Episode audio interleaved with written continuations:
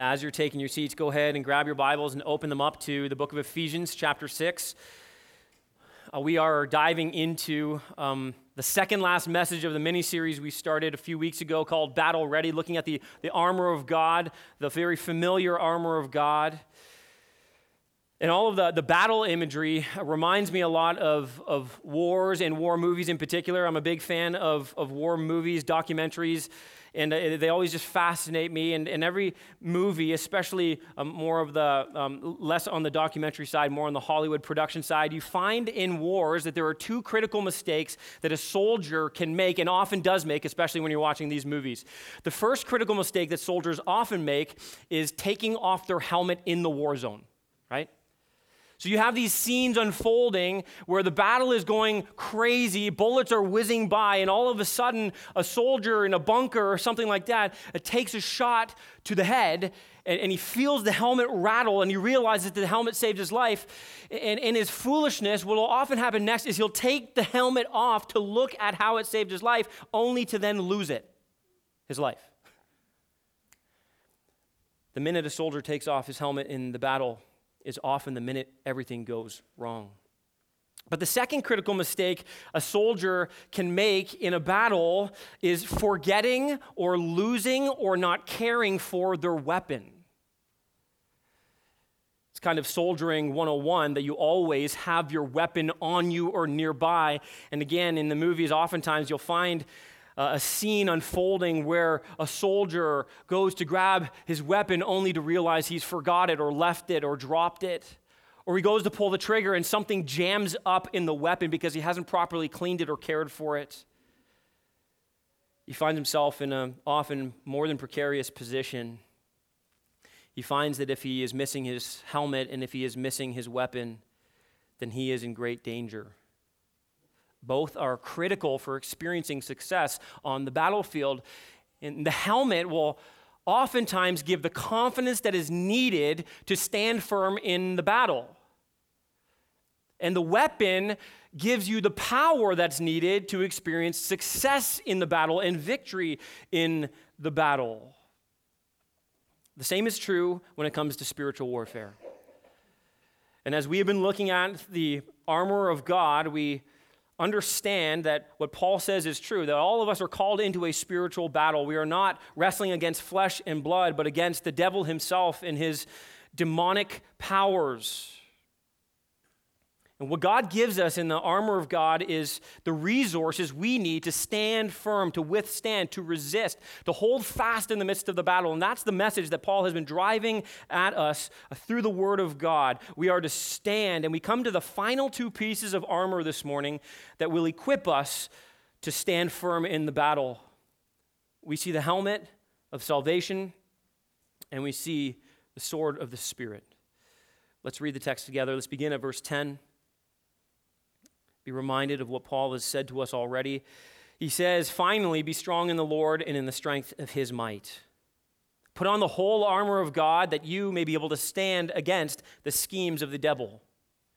For we do not wrestle against flesh and blood, but against the rulers, against the authorities, against the cosmic powers over this present darkness, against the spiritual forces of evil in the heavenly places.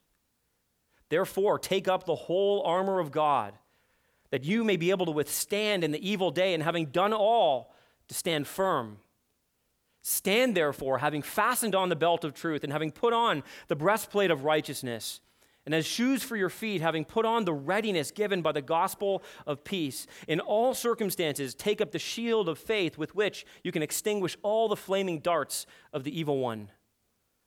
And take up the helmet of salvation and the sword of the Spirit, which is the word of God. Paul reminds us of the importance of putting on the whole armor of God. And we've been looking at these pieces of armor, and with each piece of armor, we're reminded of how Satan is strategically attacking us in some way, in some area of our lives. And with each piece of armor, we see the call to put it on, to take it up, as we see the same truth this morning. And, and uh, we've been saying this all along, but to put on the armor of God is to put on God Himself. The question is, how do we do that? What we've seen in the last few weeks is that each of these pieces of armor is put on like this there's something to be believed and something to obey. And as we do both of those things in tandem, what happens is we are given every resource to find victory in the face of the battle and the opposition from the enemy. The kind of line we've been using to lead into each of these points has been to suit up, because that's what this text is calling us to do. To suit up with the armor of God. So let's look first at the helmet of salvation. Suit up because the helmet of salvation protects against the fears of Satan.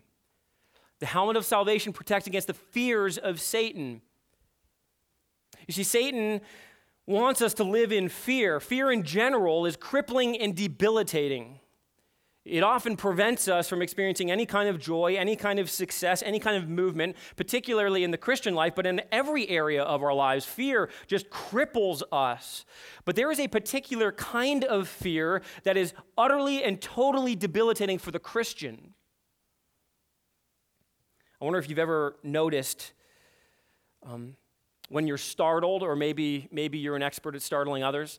Uh, maybe you, you, had something thrown at you, or, or you throw something at somebody else, and, and the, the natural reaction what is it? What is it when, you, when you're startled? You quickly cover what? Your feet. No, your natural reflex and instinct is to cover your head, right? People will often quickly duck and cover their head, shield themselves from what's coming at them or what they think is coming at them. It's a reminder, listen, that there is something built into us that instinctively wants to protect what is most valuable. We understand that if something happens to our head, it affects all of us in a massive way. Satan wants to get fear into our heads because he knows what it will do to us. But you see, the helmet that is provided protects us against the fear that Satan throws our way. The helmet in ancient armor was made of a, a tough iron or bronze um, metal with cheek guards. Kind of, you can think of the Roman helmet, the cheek guards coming down across the front of the face and the side of the head. The inside lining was made of sponge that made the, the weight, these helmets were incredibly heavy. It made the weight somewhat more bearable and gave a little bit of comfort. Nothing short of an axe could penetrate these helmets. And if you remember the context of the battle that we're talking about, this is a close combat kind of battle. This is wrestling that's taking place. And on the front lines of warfare, even in the ancient context, uh, the helmet was so essential because of the weaponry that was used against them the swords, the battle axes, the hammers that would be coming their way. But the language here is taken primarily from Isaiah 59 17, where it actually tells us that God Himself wears the helmet of salvation. God, our mighty warrior God, is described as putting on the helmet of salvation, which is a powerful symbol of one thing confidence. It is a powerful symbol of guarantee. When God wears this helmet, it is the utter and complete guarantee of victory. It is the total um, demonstration of God's saving power. You see, it is the promise of rescue and freedom. When God goes to battle on behalf of his people, which is the way he's described in Isaiah as this mighty warrior God, here's what the people of God placed their hope in that the victory would be guaranteed because of their mighty God. Satan attacks with the fear in our lives that we cannot be saved or that I am not saved. God counters with the promise that I am saved and I will be saved. You see, the helmet is designed by God to give confidence. That's kind of what helmets just do in a general sense, right? If you don't believe me, just throw a helmet on a five year old and watch them go to town. The stupid things I did as a child because I had a helmet on are amazing. But there is a sense of confidence, right? You, you, feel impenetrable. You feel like you can conquer the world. And in a sense, that's what the helmet of salvation does for the believer. We are impenetrable. The, the, the victory is already guaranteed. There is an incredible amount of confidence that it is infused into the believer's life when they understand the helmet of salvation. There's something to be believed, and there's something to be obeyed. The believed part of putting on this armor is just that it is believing the security that's yours in your salvation. The Bible talks about the idea that we are secure in Christ. And that's an incredible a protective measure in the midst of a battle. You see, no matter how hard and how painful, no matter how unjust, no matter how confusing, no matter how intense the battle is that's waging around you, the difficulties you're facing, listen, the reality of the Bible's teaching on salvation is this you are guaranteed salvation. You're guaranteed. It doesn't matter how hard it gets, you can't lose it. You're already safe and secure in the arms of Jesus. And yet, life doesn't always feel like that. Life will often make us feel very insecure. Sometimes our salvation feels very insecure. I was reminded of this as I, I read a book recently. Um, it's called Indianapolis. It's about a World War II, a U.S. naval ship by that name, the Indianapolis. During the Second World War, this ship was torpedoed and sunk. It had 900 men on board. It was one of the most powerful ships of the time, one of the, the, the most up to date warships that had ever been um, created or designed. But a, a, Japanese torpedo struck it and sunk it, and 900 men jumped out into the ocean to save their lives, to fight for survival, floating in the open ocean. Many of them were severely injured um, from the destruction of the ship with burns and, and other injuries like that, broken bones. They floated in the ocean, trying to band together, trying to hold on to one another, starving, hungry, thirsty, some of them even giving in and, gulping back the poisonous salt water, exposure to the sun. And if that's not hard enough, they dealt with sharks. That's right. And as the survivors described what it was like to be under these conditions. Listen, they floated for four days, not knowing if anybody even knew where they were, and all of the, the pain and difficulty. And then throw in that they're all of a sudden they're seeing fins kind of coming up all around them. And, and some of the, des- the descriptions of what was taking place are just unbelievable. One of the survivors describes the constant blood curdling screams as people were grabbed by the sharks and dragged down to their death, only to see the life jackets pop up to the surface. It was so terrifying that the, the amount of sharks was so crazy. At one point in the middle of the night, they said it felt like they were walking on the backs of the sharks as they swarmed around them. 300 men out of the 900 survived. But for four days, they lived in constant fear fear that they had been forgotten, fear that nobody was coming, fear that they wouldn't be saved, fear that they couldn't be saved. And you see, that's exactly what Satan loves to do to us. He wants to shipwreck our lives. He wants to torpedo us and sink us. He wants to leave us doubting God and doubting that God is good and kind and right. He wants us to believe that God has turned his back on us so that we will turn our back on him. Isn't that exactly what Satan tried to do to Job? You know the story of Job, right? There's, there's Job. He's, he's a faithful follower of God. He, he's committed to God. He's righteous in, in that sense. And Satan approaches the throne of God and he says, Just give me, give me a chance to sift this guy. Let me, let me expose him. Let me tell you, know, you, you've given him all these good things. He's got a great family. I mean, he's very wealthy. He's got a fantastic reputation. Let me go in there and destroy his life, and then we'll see how much he loves you and how closely he follows you. And so God gives Satan a really long leash. And he says, You can go have your way with him. You can do anything you want. The only thing you can't do is you can't take his life. And so in goes Satan, and he just destroys, he wreaks havoc on Job's life, right? He just tears his life apart. I mean, he, he loses all of his great wealth, it's all stolen. His whole family, all of his kids are killed in a crazy disaster. I mean, then to top it all off, he is sitting with boils all over his body. He is just in so much pain. And his wife comes alongside him and says, Job, why don't you just curse God and die? And he's sitting there having lost everything. And he said, God, you left me with this.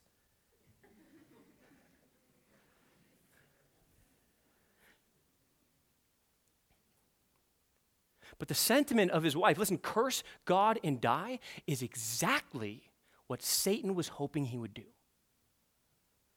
It's exactly what Satan was after. Take it all away, strip him of everything, and what he'll do is he will curse you and die. He will see you're not worth being followed. He sees you're not of supreme value.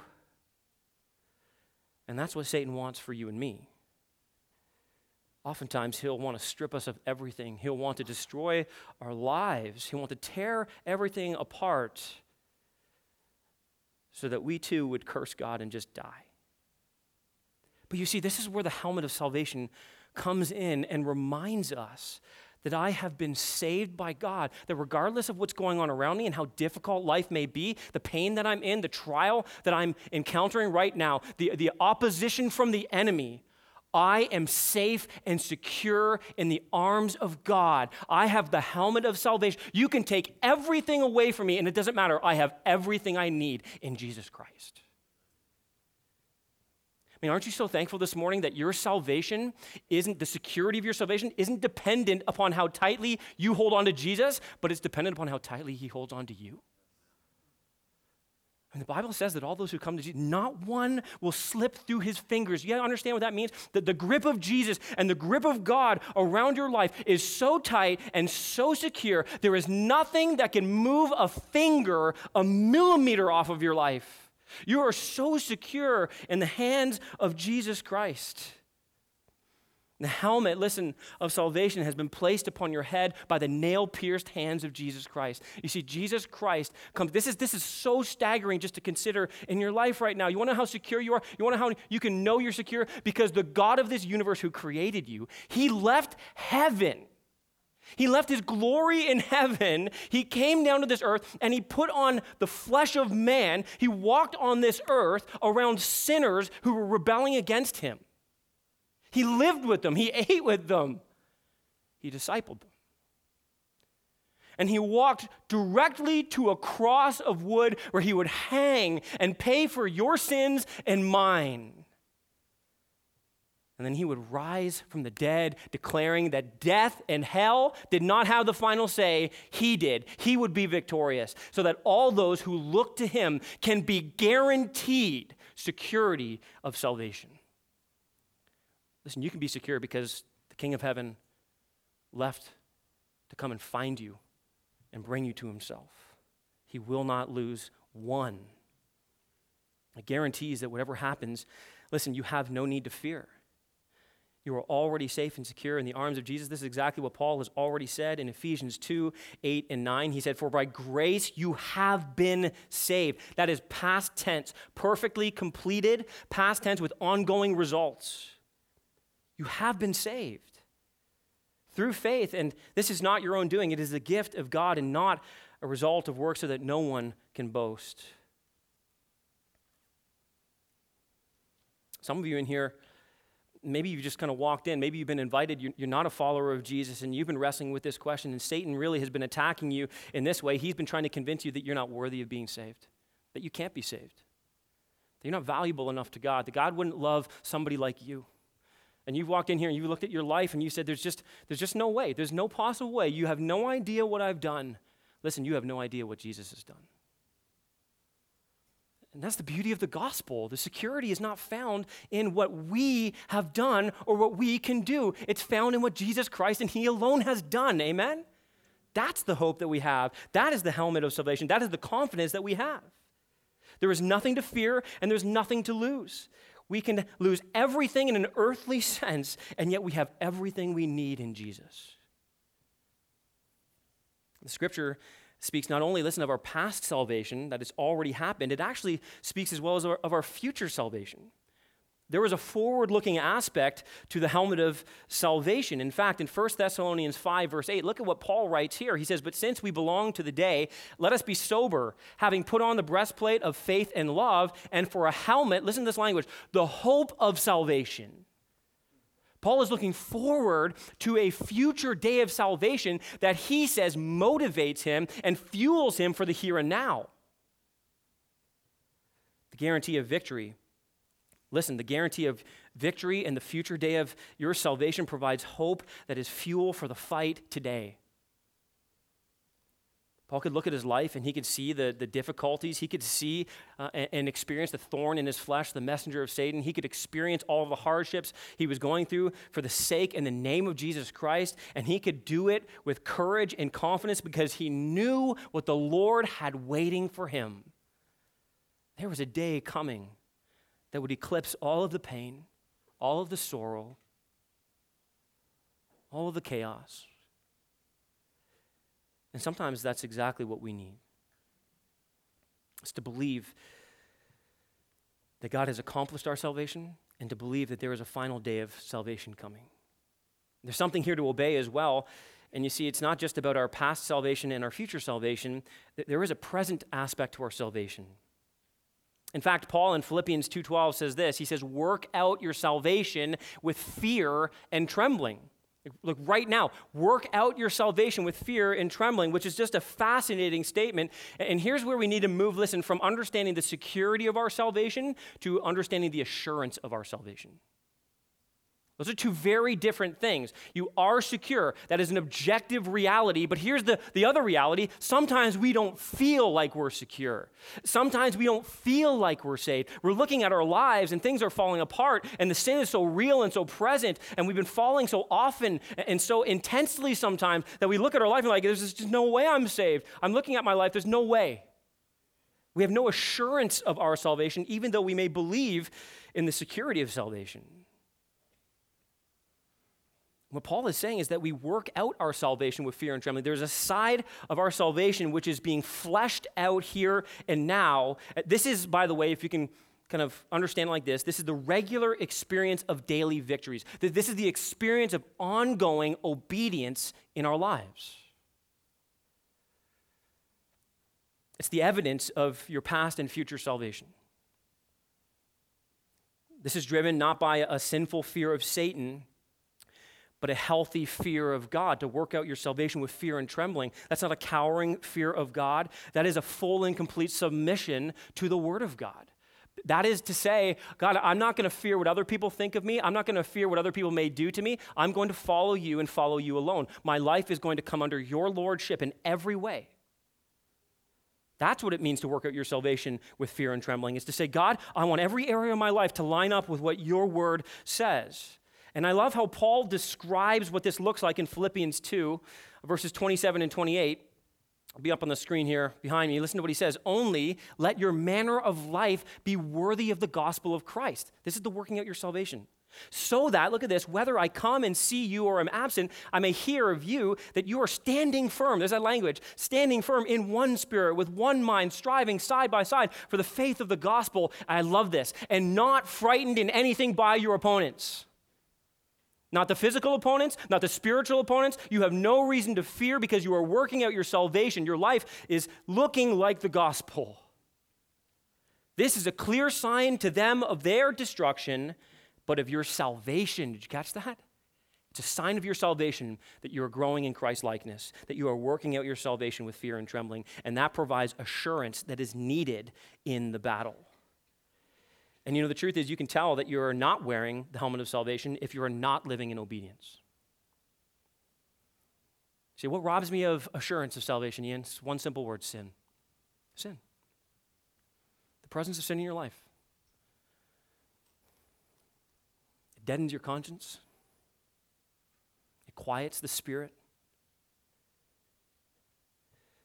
And if you're not careful, it perpetually builds leads you down paths of unrighteousness that only increase the questions of assurance that you experience. I'm so thankful that the Word of God calls us to flesh out our salvation, to live it out daily, living the kind of life that corresponds to the gospel, being imitators of God, as Paul says in Ephesians 5 1.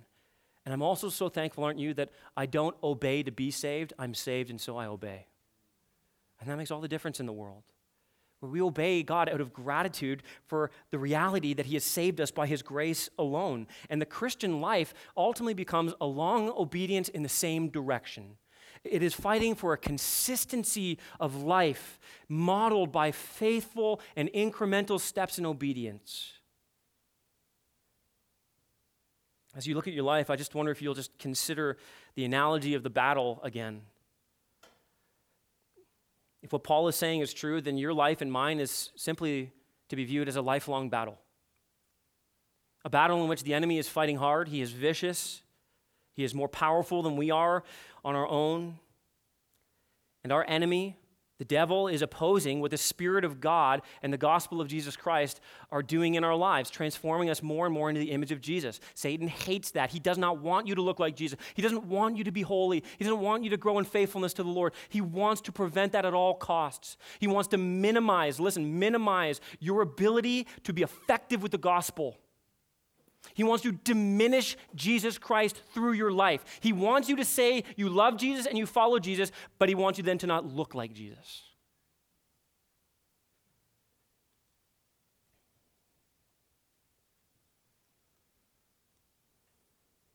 We gain ground in the battle by living in the fear of God, not the fears of Satan.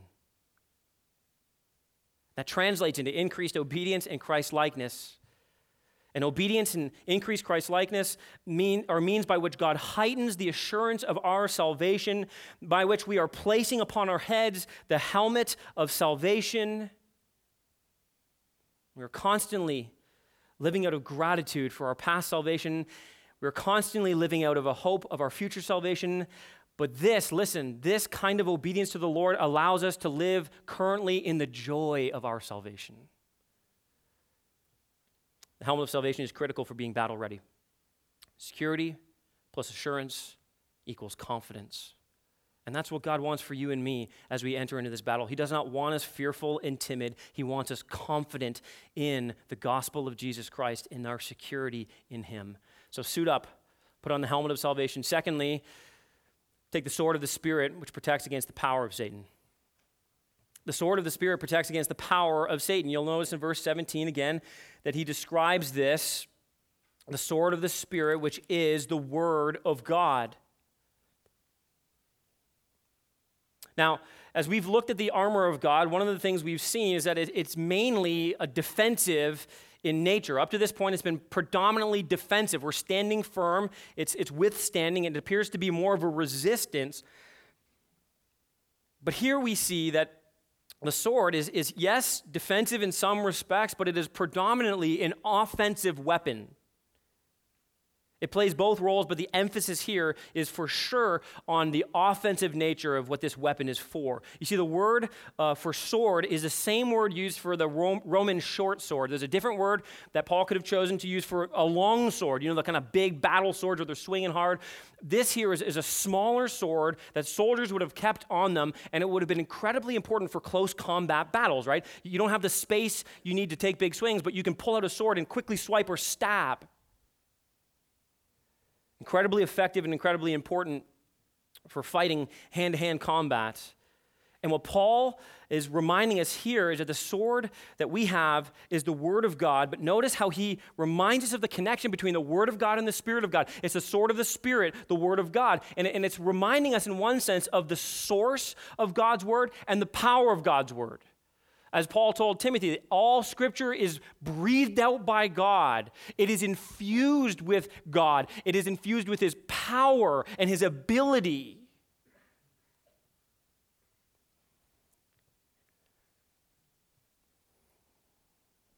When we take up God's word to fight spiritual warfare, we have the unmatched, listen, Christian, this is incredible. We have the unmatched weapon and the unmatched power of God to enjoy victory. I mean, that means that whatever Satan throws at us, no matter how powerful he is, no matter what weapon he uses, it pales in comparison to the power of the Word of God. We've got everything we need to find victory in the battle, to destroy and overthrow and overpower Satan. It's right here in the Word of God. I love what Kent Hughes says. He says, The Word of God draws the blood of Satan himself. He then goes on to quote from 1 John 2, verse 14, he says this listen to this. I write to you, young men, because you are strong and the word of God abides in you, and you have overcome the evil one. You see, the key to overcoming the evil one in your life is to wield the Word of God, to be strong in the Word of God. And if you are weak in the Word of God, you have no ability to overcome the schemes of the devil. The Word of God is an awesome defensive weapon, but it is the most effective and powerful offensive weapon we could possibly hold. And our call is to take it up. That's what the text tells us. And I just want you to consider this in the midst of this battle analogy that Paul gives us. If you combine all of Satan's attacks, all of Satan's weapons against us, and see that he's trying his best to destroy any gains in personal holiness and faithfulness to the Lord, then you see how God's word, is both offensive and defensive in a variety of different ways. You can match what, what Satan is throwing at you, how he's attacking you, with very specific portions of the Word of God. In fact, the word Paul uses, many scholars believe that it's not talking about the word broadly, but specific portions of the Word of God that are wielded carefully and strategically. Do you follow what I mean by that? In other words, wherever Satan's attacking, the Word of God has something to refute it. And it's our job to find out what that is, to dig into the Word of God, and to hold it up as the truth in the midst of the deception, the lies, and the attacks of the enemy. So, in a general sense, when it comes to the Word of God, you need to believe in the power of the Word of God, and you need to continue to obey the truth of the Word of God. But how exactly do we see God's word at work in our lives, especially as Satan attacks? I just want to give you five ways we see the word of God working in our lives, and, and it kind of helps us understand how Satan attacks and what we can do about it. So, first, God's word is confronting. God's word is confronting. It confronts me in my thinking, in my feelings, in my emotions, in my living, the way I'm behaving and acting. The Word of God stops me dead in my tracks and it forces me to consider and to hopefully see clearly what's going on in my life. In fact, James 1 23 through 25 gives us a really important um, metaphor for understanding the word. He says, For if anyone is a hearer of the word and not a doer, he is like a man who looks intently at his natural face in a mirror. He looks at himself and goes away and at once forgets what he is like. But the one who looks into the perfect law, the law of liberty, and perseveres, being no hearer of the word, and forgets about a doer who acts, he will be blessed in his doing. And I just want to draw out for you what the Word of God says about itself here that it actually is like a mirror. So we, we take the Word of God and we look at our lives and we hold the Word of God up, and it functions like a mirror, a mirror in which we gaze upon the perfect law of God, which shows us the perfection of God Himself. So we hold the Word of God up and we see God. And what we see is so holy, so perfect, and so beautiful. But hopefully, if we, we approach it rightly, what we see looking back at us is how much we are not like God, right? We're like, oh, that's, that's what God's like, but that's not what I'm like. I see, I see more clearly every time I go to the Word my deficiencies, the stains of sin in my life, my character flaws, the things that don't match up. And you see what, what the Word of God calls us to is to use the Word like a mirror. To sift our lives through the Word of God, to see what matches up with what God says and what God says is true and what does not. Famous line from a movie many of you know. It says the, the greatest trick the devil ever pulled was convincing the world he didn't exist. And I think that that's it's actually true. But I believe the second greatest trick the devil ever pulled was convincing us that everything is just fine. The devil is so subtle. He, he's a deceiver. He's clever. He's cunning. And I think one of the most deceptive tactics Satan uses, both with believers and unbelievers, is simply to have us never really look at our lives, to really have us believe everything's fine. Everything's good. All the decisions you're making, all the things you're doing, everything is just fine. Don't worry about a thing. We're often so guilty, we don't even stop to consider if the way that we are viewing the world and ourselves and God is actually right.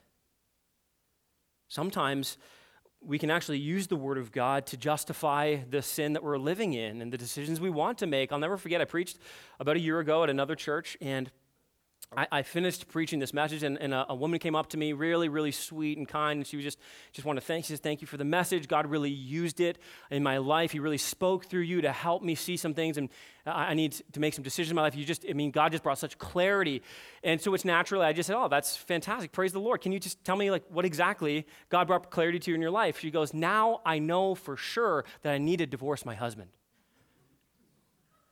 To which I looked stunned, just like this. And I simply said, How? how did you get that from what I preached? I mean, like, I wasn't preaching about, I wasn't preaching about divorce or anything. I don't even know where divorce came from. But here she is telling me that she believes that God is calling her to live in a way that directly conflicts with the Bible. And when I kind of pulled it apart a little bit, I remember asking, like, why, first of all, what did I say that made you think that you should do that? I really want to know. Like, I know I can be unclear sometimes, but that is a stretch, okay? But I, I, I, I, I kind of began to pull it apart, like, hold on a second, okay, let's talk about this. And, and it turns out she's, she's you know, really new, new believer, but she's like, you know what? I've come to realize that my husband is not a believer. He's not a follower of Jesus Christ, and that he's actually hindering me from following Jesus more faithfully. to which I said, actually, the Word of God says something very clearly about your exact situation. And we took some time and we walked through the scriptures, and the Lord was really kind to open her eyes and to show her, listen, to confront her in her life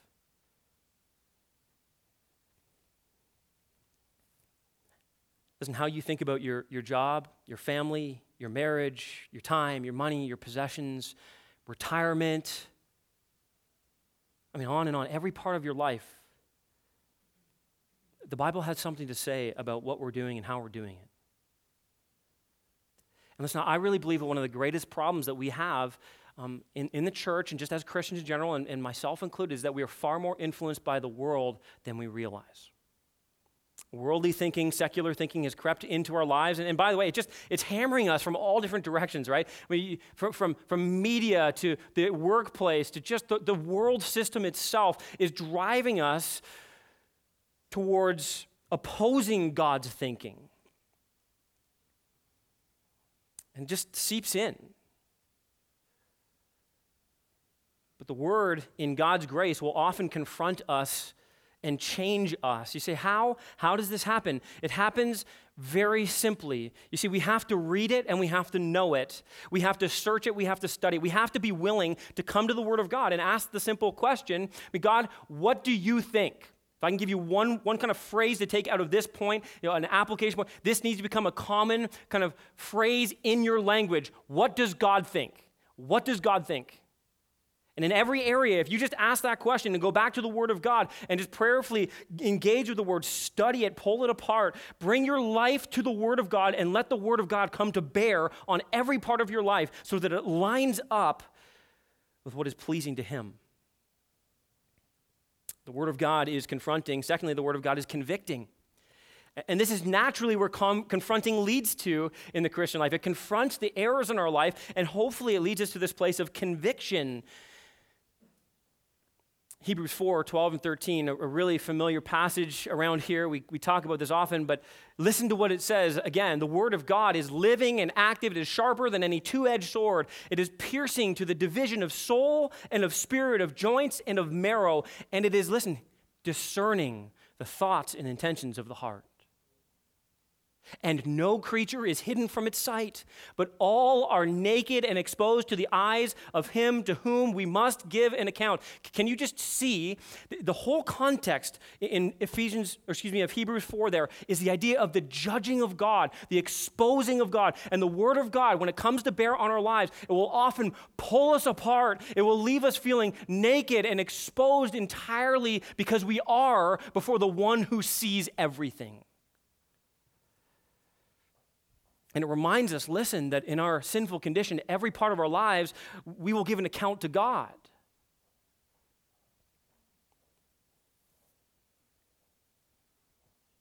Many of us view conviction as if it was a bad word. like I know somebody like, ah, oh, conviction. Oh, I hate feeling convicted. Like, I don't want any of that in my life. I don't need any of that. I just want to, you know, the power of positive thinking. I don't need conviction. I think we need to redeem the word conviction. Do you remember when certain words used to be bad? Like, like binge? You know, like, now he's like, I'm going home to binge Netflix as if that's a good thing. Listen, conviction is not a bad word, it's a good word. I mean, there is a sense in which when we, when we experience conviction, what, what ought to come to our hearts and mind is yes, yes, Lord, conviction. Oh, more, please. Give me some more. Oh, that hurts. Give me some more. Please. So, so I, like, we need to come to conviction and experience conviction. Like, God, I love that. I love that so much. You say, why? Why should we come to conviction like that? Because we shouldn't want anything in our life that God says shouldn't be there. We shouldn't want anything in our life that, that brings shame and reproach upon the name of Jesus Christ. We shouldn't want anything in our life that people can point to and say, Really? You love Jesus? And we should want all of our lives to scream forth the glory of God. Every part. That's what the convicting power of the Word of God does. It calls our life into account so that we can bring those things to the Lord and receive forgiveness and grace and the transforming power of the Spirit of God by the Word of God.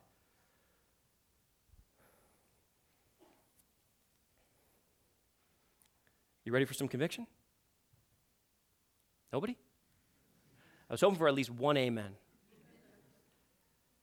Well, I'm giving it to you anyway, so listen to this. I got this quote. I had to experience the conviction. So listen to this. No believer, listen to this. This is what this author says. No believer has an excuse for not knowing and understanding God's word.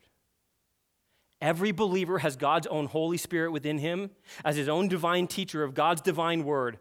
Our only task is to submit to his instruction by studying the word with sincerity and commitment. We cannot plead ignorance or inability, only disinterest and neglect. Ouch. Give me more. More, more. I, I want more. Listen, I'm, I'm, I'm dead serious. Give me more of this because I am so done with apathy and neglect of God's word. It's time to get after the things of the Lord. I need this. I need God to constantly, in His grace, come to me and pierce my heart with conviction because, listen, time is so short. The world is so dark. People are so lost.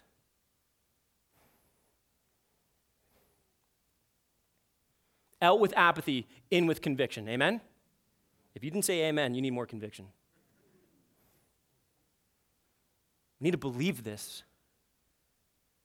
And there's something to obey here.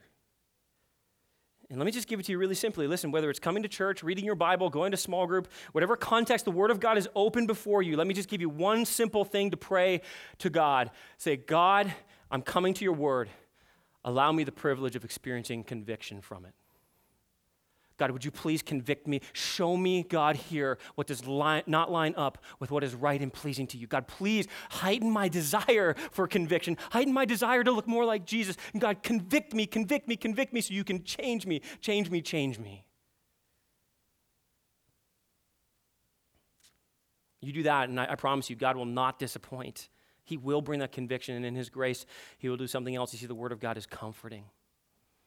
The Word of God is coming. I'm so, so thankful for this. This is so good. This is so needed because we cannot live constantly in, in, confrontation or being convicted by the Word of God. We need to actually have some relief in our lives, and the Word of God comforts us so that we don't live in total despair and defeat all the time.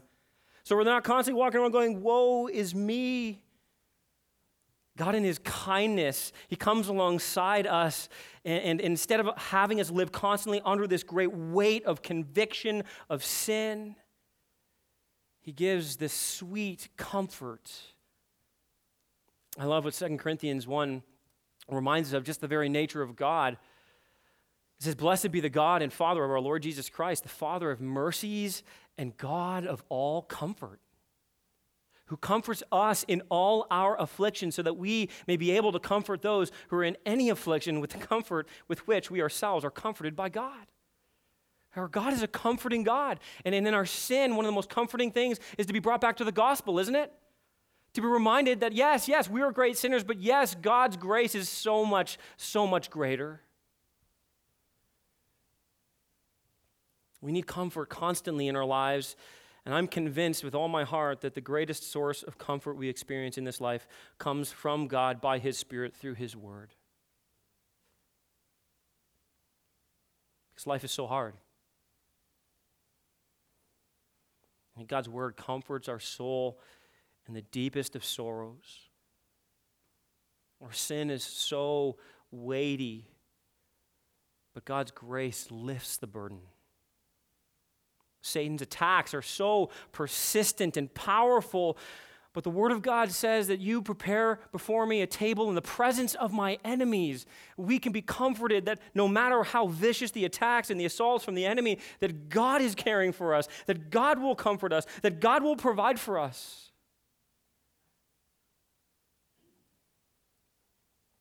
This battle is so hard, but God is so good. I'm so tired, but God gives such sweet rest. I'm so weak, but God is so strong. I'm so sinful, but God is so merciful. Well, how my soul needs to constantly be reminded of the comfort that comes from the good Father, the merciful Son, and the ever present Spirit of God. Aren't you thankful that when Jesus left, he left us with his Spirit, whom he calls the Comforter? Isn't that so awesome? It doesn't matter where you are. That God, like the promise of Scripture is this that He will never leave or forsake you. You're indwelt by the Spirit of God. Wherever you go, He is there with you, and He will comfort your soul when nothing else can.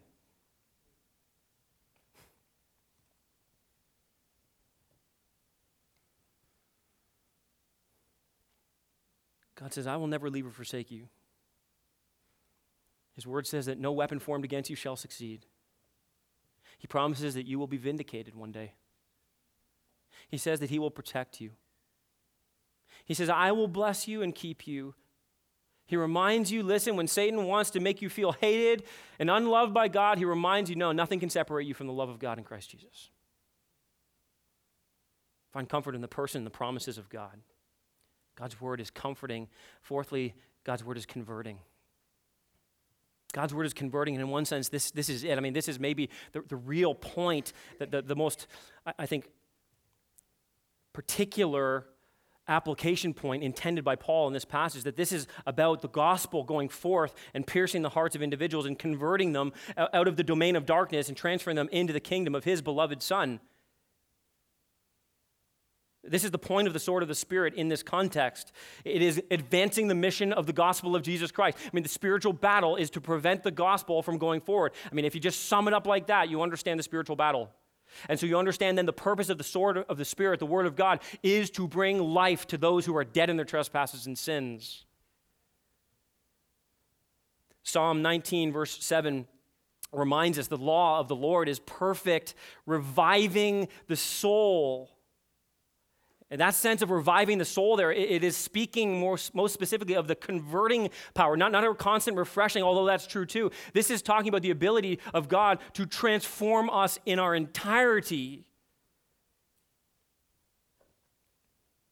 I love what Charles Spurgeon said. He, you know, he's talking about the power of the Word of God, and he, he once said that the Word of God is like a lion. All we need to do is let it out of the cage. Let the Word do its work the Word of God and the conversion of sinners that it produces is the greatest display of God's power. Oftentimes, when people think of the power of God's word, instantly they go back, well, what's the greatest display of the power? Well, they go back to creation and they say, well, God, at the beginning of time, He made uh, everything out of nothing by speaking. And that is certainly an incredibly powerful display of God's word. But the word of God itself, Paul takes that picture of how God spoke um, light into darkness at the beginning of creation and he drives it into the way the gospel works in the heart of sinners. You see, God comes along in the same way that he did at the beginning of creation, where there was nothing but deadness, and he speaks and light bursts forth into the hearts of sinners. The Word of God is filled with the converting power of the Holy Spirit. It accomplishes the purpose for which He has determined and set forth for it to accomplish. Just remember, Satan is, is striving to keep people bound in darkness. It is the Word of God, particularly the Word of the gospel, that that God uses to bring light into the darkness. Look, the more we know and understand Scripture, the more we will be able to march through Satan's strongholds and lead people from his kingdom to God's. Finally, the Word of God is compelling. The Word of God is compelling. It, it moves me, it drives me, it controls me. It leads me down paths of righteousness for his name's sake. It compels me to resist temptation as I store up the word of God in my heart that I might not sin against him. It compels me to trust his way because every word of God proves true. It compels me to joyfully worship. As paul says in colossians 3.16 let the word of christ dwell richly within you teaching and admonishing one another in all wisdom singing psalms and hymns and spiritual songs with thankfulness in your hearts to god. You see the word of god compels me to live a life of worship. Everything surrendered and submitted. Joyful response to god's grace. Joyful obedience to his character and to his kindness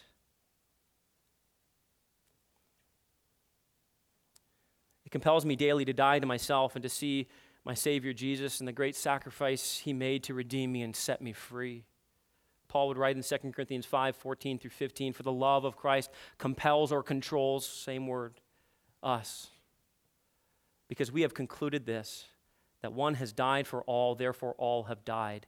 And he died for all, that those who live might no longer live for themselves, but for him who for their sake died and was raised. Paul's not saying, listen, that what compels him is his love for Christ. Listen, he's saying understanding Christ's love for him compels him. And, church, listen, when you get how much God loves you, when you're reminded of that daily in the gospel, in the word of God, listen, that is compelling you to live a life sacrificed for Him and for His glory. And I just, I think this is so important to say, you know, we don't have to um, read God's word. We don't have to study God's word. We don't have to memorize God's word. We don't have to meditate on God's word. Listen, church, listen, this is so important. We get to do those things. This is not a, a, duty or a chore. It's the greatest privilege we have. We have been drawn into a personal, intimate relationship with God. He has given himself to us fully. He has shown us his glory in the pages of Scripture. And then he says, Come, come and eat, come and feast on me. Come and see all that I am, and behold my glory, and be transformed from one degree of glory to another. We get to do these things. This is such an awesome privilege. He said, Daily, Do I need to do this daily? Well, listen, daily, Satan wants to come alongside you and convince you to live for yourself and not for Jesus. Daily, your flesh, listen, is resisting, submitting to God's word. And daily, we are drawn away from Him. And so we are called to draw near to God. Daily, we get the privilege of coming near to God. Listen, as we open up this book, God says, Here I am. The sword of the Spirit, the Word of God.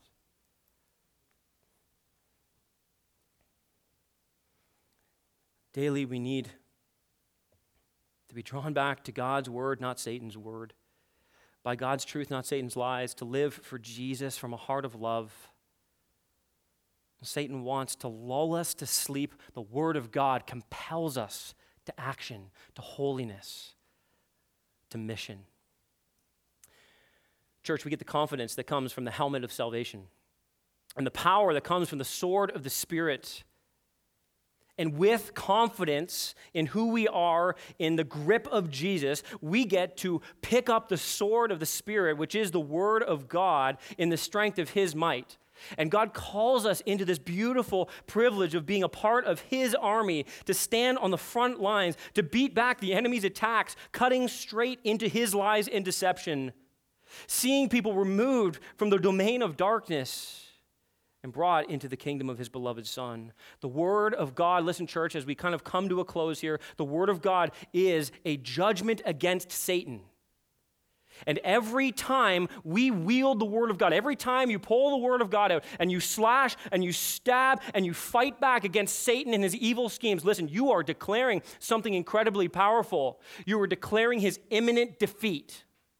You are saying to say every time you wield his word, you are reminding Satan, yeah, you're saying, you know what? You know what? Your time is short. I'm gaining victory here and now because of the victory that was accomplished at the cross, but there is coming one day a greater victory of all. Church, listen, our Savior Jesus Christ is coming back again. He's coming on a cloud. And when he returns, he's coming with a sword out of his mouth. A picture of the Word of God that will bring about judgment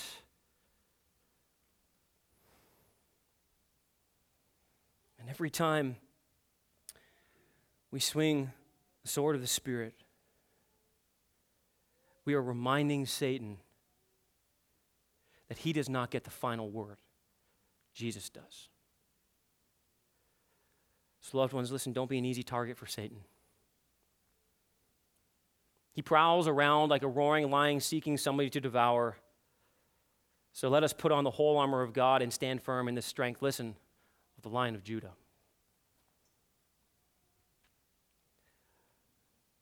Father, we pray that you would help us in this. And God, though we know uh, Satan is strong and powerful in his own right, God, we understand that he is a roaring lion and he prowls around and he is looking to devour anyone he can. God, our hope and our confidence is in the lion of Judah. That we are held firm in the grip of Jesus Christ. That we have been given the most powerful and effective weapon of all, the sword of the Spirit, which is the Word of God. So, God, we're asking now that as you have called us to do, that we would put on the whole armor of God, that we might stand firm in the strength of your might. Help us now, O Lord, to stand firm as we put on the Lord Jesus Christ and make no provision for the flesh. God, give us confidence to know that not only are we standing in victory, we are fighting with the guarantee of victory. And until that day comes, until we see you coming on a cloud, God, we pray that we would be those who live our lives compelled by your word to live for you, our King, our Savior, the God who came and died to set us free. May we live unto you and for your glory, we pray. In Jesus' name, amen.